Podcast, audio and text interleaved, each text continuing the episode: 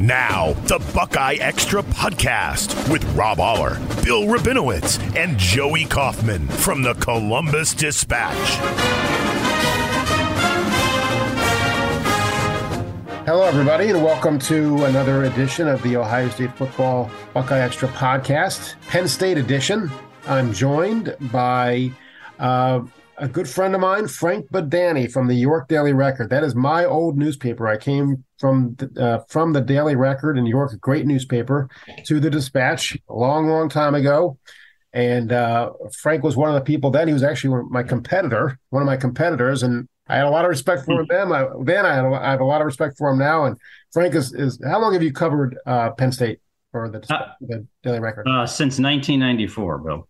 Oh my, okay, that's That's a long time, Frank. Well, it is, and and uh, stunningly enough, their best season was their first. That's exactly They've right. That been able to replicate that uh, since. And that team, of course, had Columbus's own, Westerville's own, Ki-Jana Carter. Yes, they one of the better. I mean, and, and you guys understand this covering Ohio State. One of the better college offenses. Uh, oh, unbelievable! Kerry Collins. Time, yes. Yes. Well, they had everything because they had Kerry Collins, they had Kyle Brady at tight end, Bobby Engram, Freddie Scott at receiver. Joe Jurevicius was a rookie on that team who played. Um, then you had all the linemen, including Marco Rivera, Jeff Hartings, who were drafted. They had everything. I mean, Kerry Collins didn't run, but he didn't really need to. It's kind of like CJ Stroud right now. I think Kerry was sacked five times all year. Wow. 12 games. Wow. yeah. um, well, let's let's jump ahead to, to this year's team. Uh, mm-hmm. obviously, not the '94 team, but not not a bad no. team. how, how, would you kind of describe the state of, of Penn State? It's in a transition mode, I think, really, um, because you have you know your six year quarterback who, depending on your view, you know he's up and down, he's tough, but he's a little inconsistent.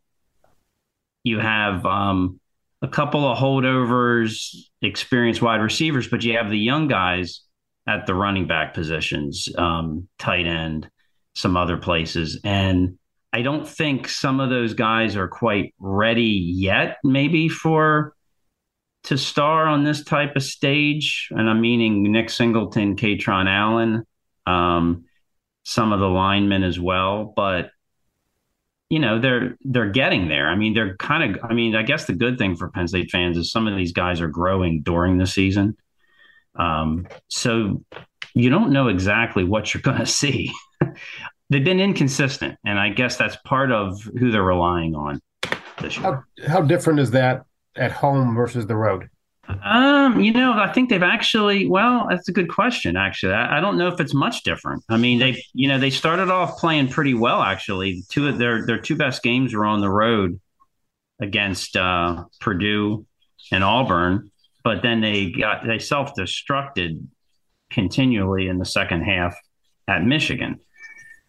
Um, at home, they've been they were they probably played their best all around game last weekend, but they were not good two games against lesser competition, Northwestern and Central Michigan. They just kind of plodded through. Right, right. Um, let's talk about the Michigan loss. Uh, you know, I I watched it, and it was a weird game because Michigan dominated really all the way through, except Penn State actually had, I think, a 16-14 lead, you know, turnovers and whatever. Was your feeling during that game like this? This is not going to last. There's no way that Penn State's going to hold on, or were you thinking, well, maybe maybe this you know, maybe they'll pull this one out. Well, I didn't really think they would necessarily hold on to the lead, but I didn't expect what happened in the second half. And I'll say that because Penn State's defense over the years has usually been able to adjust to teams as the game goes. That's why they don't usually get blown out um, in games because even if they're facing maybe not the greatest matchup, you know, you get to halftime, you make some adjustments. Um, and I've seen that time and again, whether you win or lose, okay, against that team, that's another question. But they did not adjust at all to Michigan's running game. They were they, you know, they were not they didn't handle their individual duties. They're trying to make plays that they shouldn't have made. They weren't filling gaps. And it just got worse and worse. And it got run over. And it was a bad matchup, I think, in some ways for them. But uh, you know, no excuse for getting blown out and, and, and run over like that. What's weird is that other than that game, they've been really good against the run, right? They have been, though. They haven't faced. I don't. I wouldn't say a big time running game until then. Meaning okay. the combination offensive line running backs. Um, really, their strength coming into the season, and I think it's proven out pretty good, is their secondary. They probably have the deepest, most talented secondary they've had probably since I covered the team. Really, that long? Yeah, because they were always known a little more as bend but don't break back there. Um, you know, a time and again, a star here and there, but they have a legitimate possible first round draft cho- choice in Joey Porter Jr. You don't, Penn State's never had a first round draft pick as a cornerback, ever in their history of their program. but Kalen King on the other side has actually done probably doesn't get nearly as much attention, but he's probably played just as well as Joey has. Um, and they got and they have backups there, and they have depth at uh, safety, so they're more equipped there than they are. Linebacker has been an issue for them. Maybe they straightened some things out by getting their two best ones on the field at the same time last week, but that has been an issue. And their pass rush off the edge has been just average so far. Well, it's funny, you know, Penn State forever was known as linebacker U, of course. And in Ohio State, you know, yeah. prides themselves on being, you know, DBU, specifically right. quarterbacks. And so, uh, and Ohio State's cornerbacks have struggled this year. Right. Ohio State's linebackers have played very well. Ohio State's always had good linebackers, or at least usually had good linebackers. But uh, it's kind of funny how the how the kind of the whatever things have, have flipped a little bit. Um, let, us talk about about uh, Sean Clifford. As you said, sixth year, he's been there forever, right? I mean. Uh, and he committed to them early. So I've been writing stories about him for seven years, Bill there's a bit of a JT Barrett effect. I think that the longer a guy's there, the the the fan base starts to see the the limitations more than the strengths. Sure. Um, is that is that kicked in at Penn State? Yeah, it's kicked in. I'll give you an example. The whiteout crowd was booing him during announcements and at the beginning of the game. Okay, so you the last thing you want is 109,000 people kind of going against you.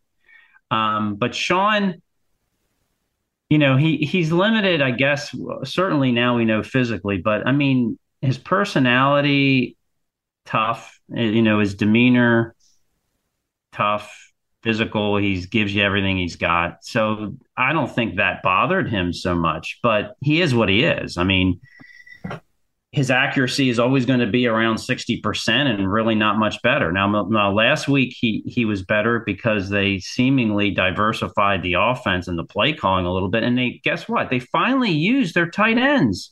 They and I say that because together they have three of them that they might have the best tight end room, one of the best in the country. But you wouldn't know it because they haven't used them catching the ball until last Saturday. Hmm. Hmm.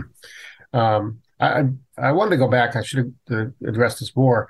Uh, the matchup between Ohio State's wide receivers and Penn State's defensive backs. Um, is that, in your view, maybe the key to the game? You know, I think the broader passing defense pictures maybe the the bigger key to me. I think the the cornerbacks, wide receivers is definitely part of it, but Penn State will not win that matchup either if they cannot get some pressure on CJ Stroud and disrupt him because you know you can only cover guys so long. Yeah. And how long can you cover the best group of wide receivers in the country? Probably not forever. So they cannot allow CJ Stroud to sit back there and comfortably throw the ball around time and again. That just won't happen. It won't matter who their defensive backs are to me. If they do not get some pressure on him and they're going to it's going to be interesting because they're going to probably let a lot of those guys on islands and try to bring some pressure up front. I mean, one to stop the running game. I mean, Iowa did a little bit of that, but also to try to get some pressure on the quarterback. So the guy to watch for is Ji'Ayir Brown, who is their be- probably their best all-around defensive player. He's not a big guy; he plays safety, but they use him everywhere. He'll play defensive end at the goal line. He'll play safety. He'll come up as a linebacker he's a guy, he's a type of guy that they're going to try to probably get into the backfield. Um, and that's going to be the key to me. If they cannot disrupt CJ Stroud at all, good luck. Yeah. I mean, I've always thought the best pass defense is a pass rush, right? I mean, you can mask right. average cornerbacks if the quarterback doesn't have time to throw. Uh, and nobody can cover forever, as you said. They can't. And, and, you know, and the other thing is so as good as any passing team is, Penn State's going to, in Manny Diaz's defense, they're probably going to at least have a few opportunities, right? They're going to have to take advantage of them. I mean, if they get their hands on the ball, they got to catch it. They got to make a dramatic turnover. They have to make maybe a couple of them. They can't let, you know, one or two interceptions turn into to just pass breakups. Not in this game. I mean, you you know, you're going to have to do a few dramatic things and take advantage of them to turn the tide because you can't go just you know toe to toe with Ohio State for three and four quarters and think you're going to stay in the game. Right. I mean, I think that's the story with every Ohio State game against decent competition. You know, against bad competition, there's no chance, but against decent competition, mm-hmm. you still need. Uh, you know, you still need some breaks. You need some turnovers. You know, Iowa got the scoop and score last week, and it didn't matter in the scheme of things. Right. Uh, you know, Penn State's obviously better than Iowa, certainly on offense. They are better than you and I are better than Iowa on offense. well, they have more potential certainly than Iowa. And I, you know, at times this year they have not looked better than Iowa on offense. But again, you got to take to me it's I know they got they pay guys millions of dollars to do analytics and come up with their game plans, but to me there's been times where they have not taken advantage of what they have at their disposal. And I go back again to the tight ends because they don't have the big time wideouts like they have sometimes in the past. They don't have a Jahan Dotson. Right. Okay. They don't have a, a proven guy like Miles Sanders or Saquon Barkley running the ball. Right. But they do have, like I mentioned, three top end tight ends who are big, fast, and can catch the ball and not just one or two, but three. So how are you not using that to your advantage? I mean, I know you have to have those guys block at some point, but you don't need all three of them blocking all the time at the same time. Well, finally, they started throwing the ball to them, and Theo Johnson, 84, is probably the most talented of them all. Six foot six. I mean, throwing him down the seam. Suddenly, they did that last week, and it really, I, I, I swear, it opened up the offense being for Clifford to have a guy he could throw the ball down the field to suddenly the wideouts had a little more room. And then and then eventually the running game kicked in. But if you can't do that I don't I mean, they're going to have a rough time. They looked very good against Minnesota right? I mean that that was right. They have a, they actually had a vertical passing game which they at times maybe it's surprising to others outside but they have not had this year a vertical passing game that has been anything worth noting right. until Saturday Again, I'm, I'm with Frank Bodani from the York Daily Record, uh, discussing Penn State here on the Buckeye Extra Football Podcast. Um, let's let's go to James Franklin. he gets a big contract extension. I mean, Ryan Day probably said thank you very much. You know, uh, raised the bar a little bit on on his sure. extension. Um, you know, he's had success at Penn State. There's no question. He's not been a failure at Penn State. But you know, a few years ago when Ohio State beat them the famous line was, you know, where I think we said we're great but not elite. Is it right? Right? They've never gotten to elite. Um, so what's what's the feeling inside the fan base about James Franklin right now?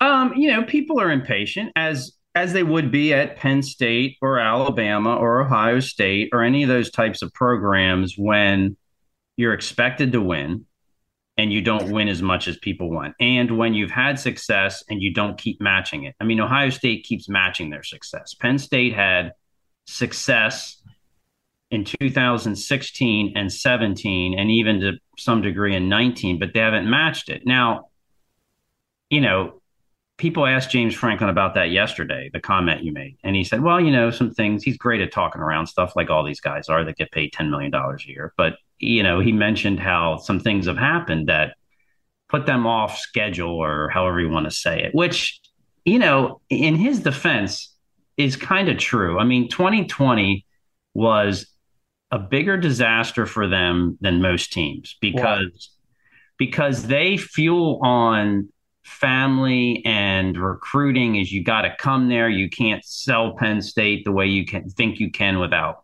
being there. So they lost in recruiting. So the best player in the country, I believe, decided not to play in the football season. And that's Micah Parsons. I think no one would argue that if you see what Micah Parsons is doing now in the NFL. He was just ready to take that next turn that season. Well, he didn't play. And then their All American running back, Journey Brown, was disqualified for a medical dish condition before the season. And then their next running back was lost for the year on the first drive of the first game in Indiana. And then they lost the game on the two point Michael Penix right. grail right. dive for the end zone.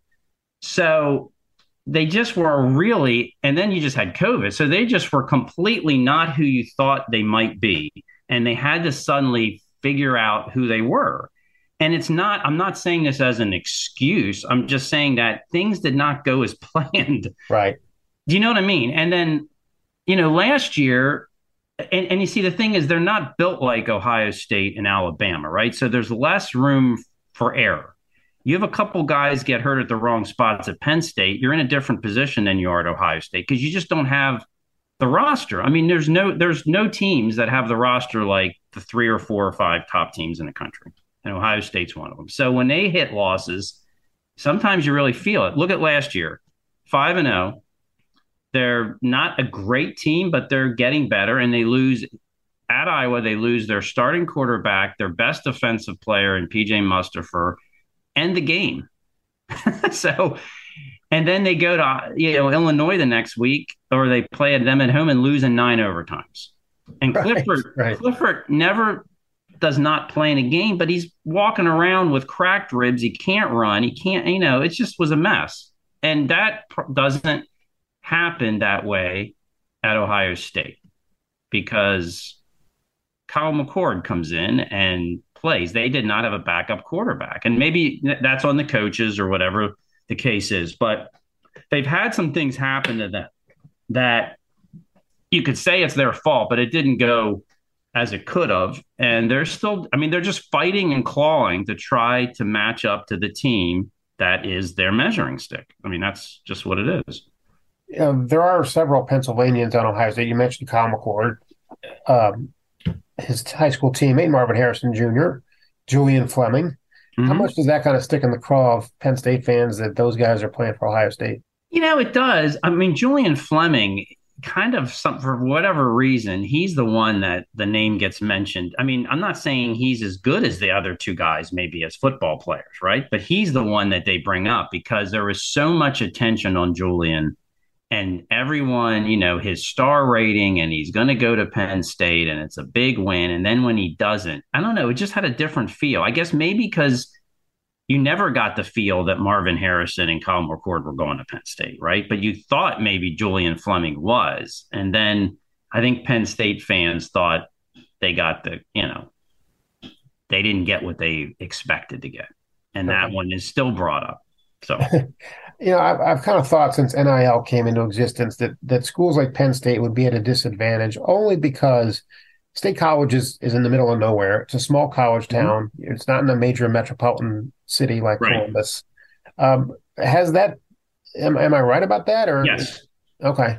And they don't. The university doesn't have the NIL mindset, right? I mean, Penn State certainly has had their issues over the years. Okay, I think we know what some of those were in 2011, right? But yeah. but they never had the I don't think the people running the, the place really had the idea that NIL is what we want to use that type of thing to get ahead. Like that's not been in their mindset at Penn State. You know, Joe was there for how many years and they did things a certain way. And I, I don't know. I just think that and because some of the things you mentioned, they were not prepared for NIL. James Franklin has been yelling and screaming about it for the last two years. And now they got a new AD, and Penn State is catching up. But it's going to be it's going to it's going to take more time, and you're never going to be able to get over the being in the middle of nowhere part of things. But they are catching up with the collectives, and you know I don't know what kind of how that's going to help. I mean, I, I don't think it's killed them in recruiting. I mean, I know they've lost I'm sure I know they've lost some kids to it.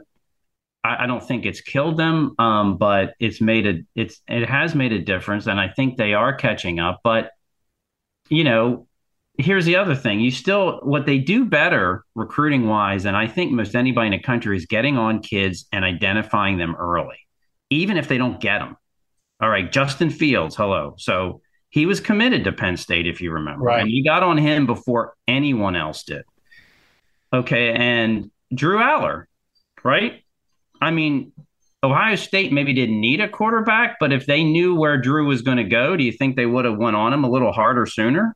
Well, Kind of thinking, yeah. So they have that at their advantage. It's just can you lock up those kids? And I think with NIL and who they've been, the kids in the South are still going to be a, an issue for them. Right. And Drew Allar, obviously, Ohio State didn't go after him because they had Quinn Ewers. Um, Right. You know, which, you know, some, a few uh, twists and turns on that little saga. Uh, Sure. let's let's talk about Drew Allar. I, I would imagine that Penn State fans who who are tired of Sean Clifford are clamoring to see Drew Allar, and you know he's got a big time arm, five star guy. Uh, how much how much clamoring is there?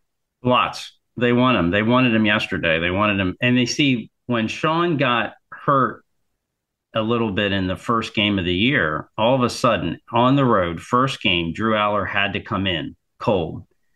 And he did, and he looked really good, which only fueled it even more. He only played like one series or two, I think one, but he threw, you know, he looked like he belonged because he, he went back to, he threw four or five passes in the middle of the game cold in the third quarter and he looked really good. And then he looked good in, um, you know, the next game, even though it was a, against an overmatched team, he came in and he looked good. So that only got people going more.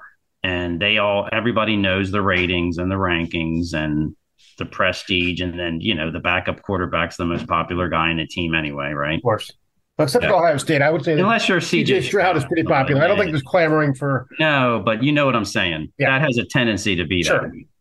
And um, so they really, yeah, they want him. I mean, how good is he really going to be? I, I, I mean, obviously we don't, we don't know.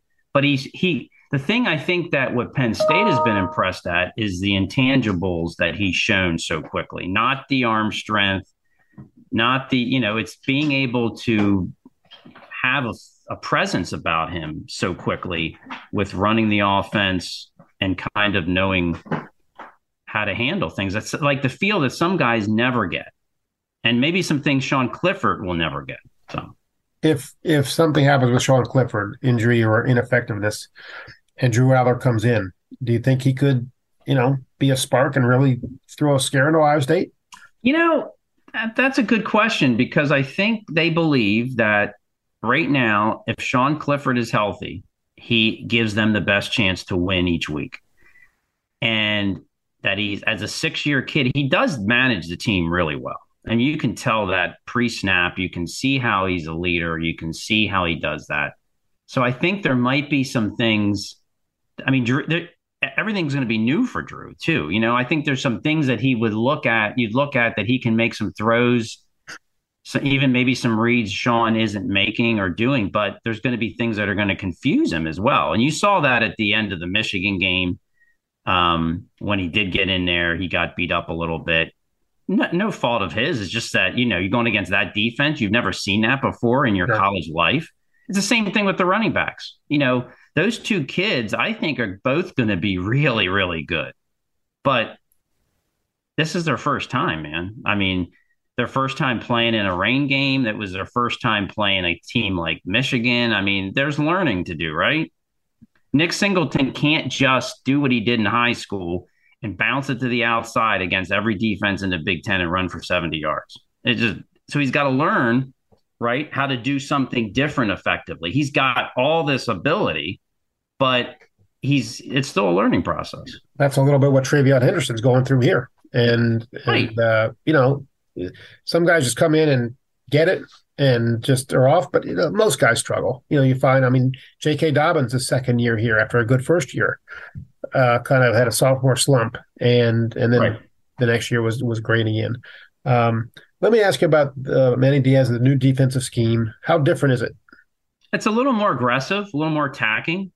I I think you see that like Manny realizes, okay, so the best part of my defense is my secondary. It's where I have maybe the most talented depth. So I want to get those guys on the field as much as possible. And I don't know if you always saw that in Penn State defenses. So he'll use six defensive backs on the field at the same time. And all of a sudden they'll almost all of them be lined up at scrimmage.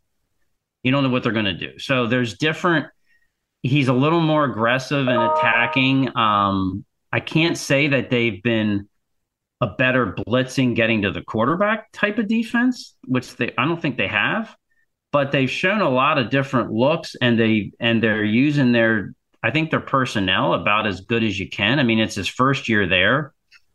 Linebacker is an issue because they do not have the depth or the overall talent, but they're one of their best players is number 11, Abdul Carter, who's a, a, a true freshman again, like the running backs, like Drew Allar, he's learning as he goes and he's getting better. And they're finally, I think, comfortable with using him way more often. So he'll be a guy to watch on Saturday. He's wearing number 11 because that's a gifted uh, linebacker number at Penn State. Right, That's right. LeVar Arrington, NaVorro Bowman, and Micah Parsons. And he's in that realm, but is he there yet? No, obviously. I mean, Micah Parsons was only so good his first year, too. So, Yeah. Uh, it's a noon game, not a whiteout. How different will the atmosphere be compared to what Ohio State fans are used to?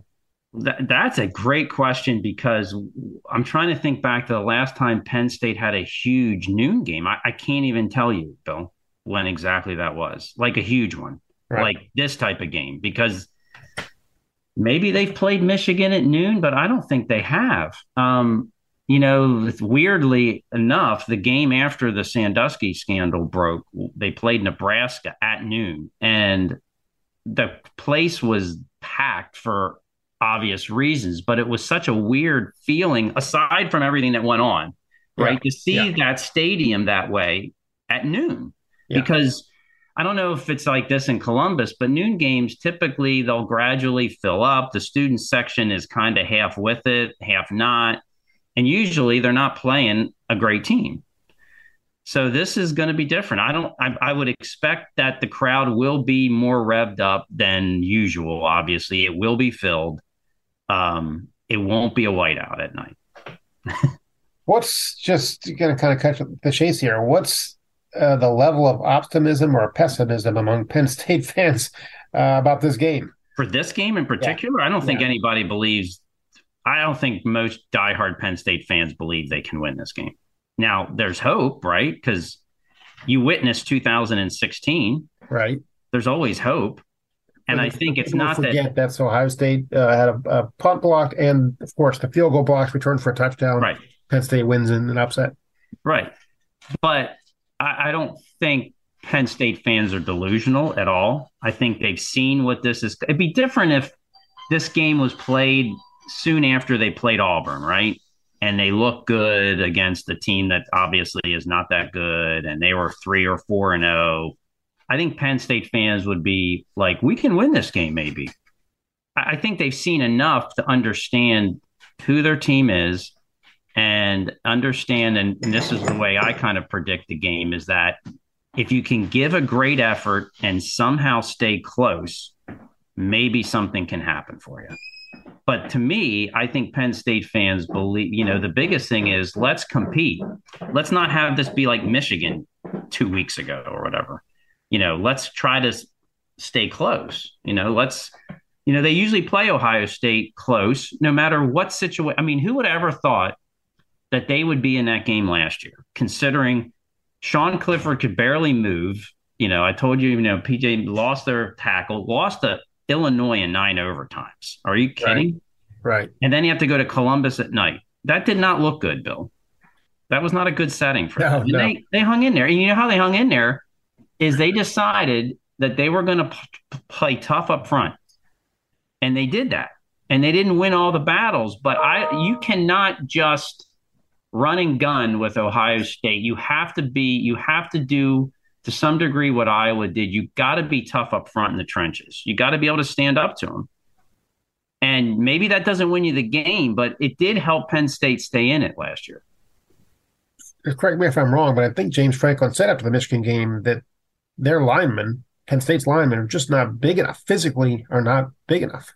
You know, I don't know. Yeah, you know, and that's his own. I mean, he's indicting himself. Right. It's who's who's you know he's the he's you know he, I don't know. You know, he's saying this sometimes after emotional games, his his thoughts start to leak out to the media when I don't think he wants them to. And I'm not even sure. I mean, yeah, I mean, see, Michigan though has two 300 and some pound defensive tackles, right? One guy's like 330, the other guy's like 310, and they have a defensive end who's like 290. Okay, we don't see that kind of measurements everywhere. And Ohio State's big and talented, but you know, Penn State is not small across the front. Maybe, you know, and you have one of the better, I don't know. I, that's a weird conversation that he got into, but well, I, I, know this has nothing to do with you, and you probably don't care about this, but you know, Ohio State fans are always obsessed with Michigan. Of course, you've seen Michigan up close. I don't, obviously, haven't, haven't seen Ohio State in person. Yes, you've probably seen enough. What's your kind of uh, view of of how those teams match up? I think. Oh well, I think Ohio State is going to have to. They're going to. They could be in the same position they were last year if they do not account for the way I mean, Michigan is not just big up front; they are good and talented, and the way that they they did things to Penn State in the run game that Penn State had not seen on film, the way they were moving their linemen, the way they were, um, you know, just running the football is impressive, and I think people outside don't get it how impressive it is because it's boring to some degree, right? Okay, wow, you're running the football with Blake Corum, and how exciting is this? But the way they do it, they're gonna. I mean, Ohio State's gonna have to be able to match up with them up front. And I guess the big key to me is where does JJ McCarthy where, where is he at at the end of the year as a quarterback? Yeah. yeah. You know, Penn State wanted to pressure him because it was his first game against we thought, you know, better competition as a starter and they got a little pressure, but they didn't really. I don't still don't think he's been pressured as a. So if I if Ohio State can disrupt him and shake him up, that's a huge thing. I think they're going to be better prepared because of what they went through last year, Ohio State. So there's certainly it's not about talent. It's not like Michigan has more talent than they do. It's a philosophy that Ohio State and the rest of the league and the country don't see a lot anymore, right? They are Penn State. I mean, Michigan is now committed to doing what Jim Harbaugh to always wanted to do, and he's doing it well. And it's what you do not see very often. So you have to adjust to it. And I, think it's hard to adjust to it in practice and in theory until you see it up front and it's hitting you in the face. Well, they got hit in the face last year. Yes. And I think they will be better prepared for it, but it's still going to be some shock value because you just don't, there's not another team Ohio State's going to play that's going to do that. I mean, that's the thing. I mean, you look at Ohio State's schedule, and I was just not Ohio State's fault. You, you would have thought at beginning of the year, if you look at the schedule in, in August, you go, okay, you open Notre Dame. That's a tough one. You got to play Wisconsin and Iowa. That's those are tough games, hmm. right? I mean, you know, uh, uh, yeah, at Penn State, at Michigan State, you know, uh, New Year's Six team last year. You know, even Maryland has a chance to be a little dangerous. Uh, you know, for a MAC team, Toledo's good. So I mean, you look at the schedule and you go, okay, there's some there's some potential potholes here, and they've just, you know, except for Notre Dame, which they still won fairly comfortably. Sure. They've just blown through everybody. And you know, you, you kind of thought, okay, Penn State would be kind of the last stand for a non-Michigan opponent. Well, I mean, you, you don't sound real optimistic about Penn State's chances. Well, I mean, I'm just being real. I'm just being honest. I mean, right, I, I want think, you to be. I think that I'm not saying they can't play them close. I mean, I'm kind of going. I could see the game going a few different ways. Um, I could see Penn State giving everything they got and just not being able to handle Ohio State's offense, and it gets kind of the score maybe gets worse than it should. I mean, I'm going to pick it about ten points and kind of go in in the in the middle, right? Not saying that they're going to push them Ohio State to the wire, obviously, but that they're maybe not going to get blown out as they could. And I don't know if it would be if they if they can't handle this offense, is that really a bad mark against Penn State this year? I, I don't think because this is like it, this might be to me one of Ohio State's best offenses that I've ever seen, and they and that's crazy maybe for me to say because I've watched so many of them. But I mean, it's right up there, wouldn't you say? I mean, oh yeah, yeah, so no doubt. And I'm not, and it's like go back to '94 Penn State. Just because you got run out of that stadium by that offense doesn't mean you're a bad team. It just may mean this is what it is. Now, Penn State is probably built. James Franklin acknowledges you recruit and you build your team to be able to compete against what Ohio State does. That's not what Michigan does. So I think there is a little bit of a mismatch on philosophies and styles, and Penn State couldn't adjust to Michigan. Now, maybe they're a little better, you know, but here's the thing Penn State's defense can't win this game. Penn State's offense to stay in it is going to have to be productive and score points and not get and, and do it from the beginning. And to me, that's the only way they can stay close to let a block punt, a block kick, a big return even make a difference is if their offense can pick up where it left off last week and actually not match Ohio State, maybe score for score, but stay in it. They got to be productive. Penn State's defense cannot hope to win this game. Well, Frank, we appreciate all your insights you know, it's uh, it's it's always good to see you. Always good to see you on the Zoom on the no, podcast, too, and uh, appreciate you doing this every, every year. And look forward to seeing you on Saturday again. Frank Bodani from the York Daily Record has covered Penn State since 1994. Thank you very much, Frank. Appreciate it. Glad to be here.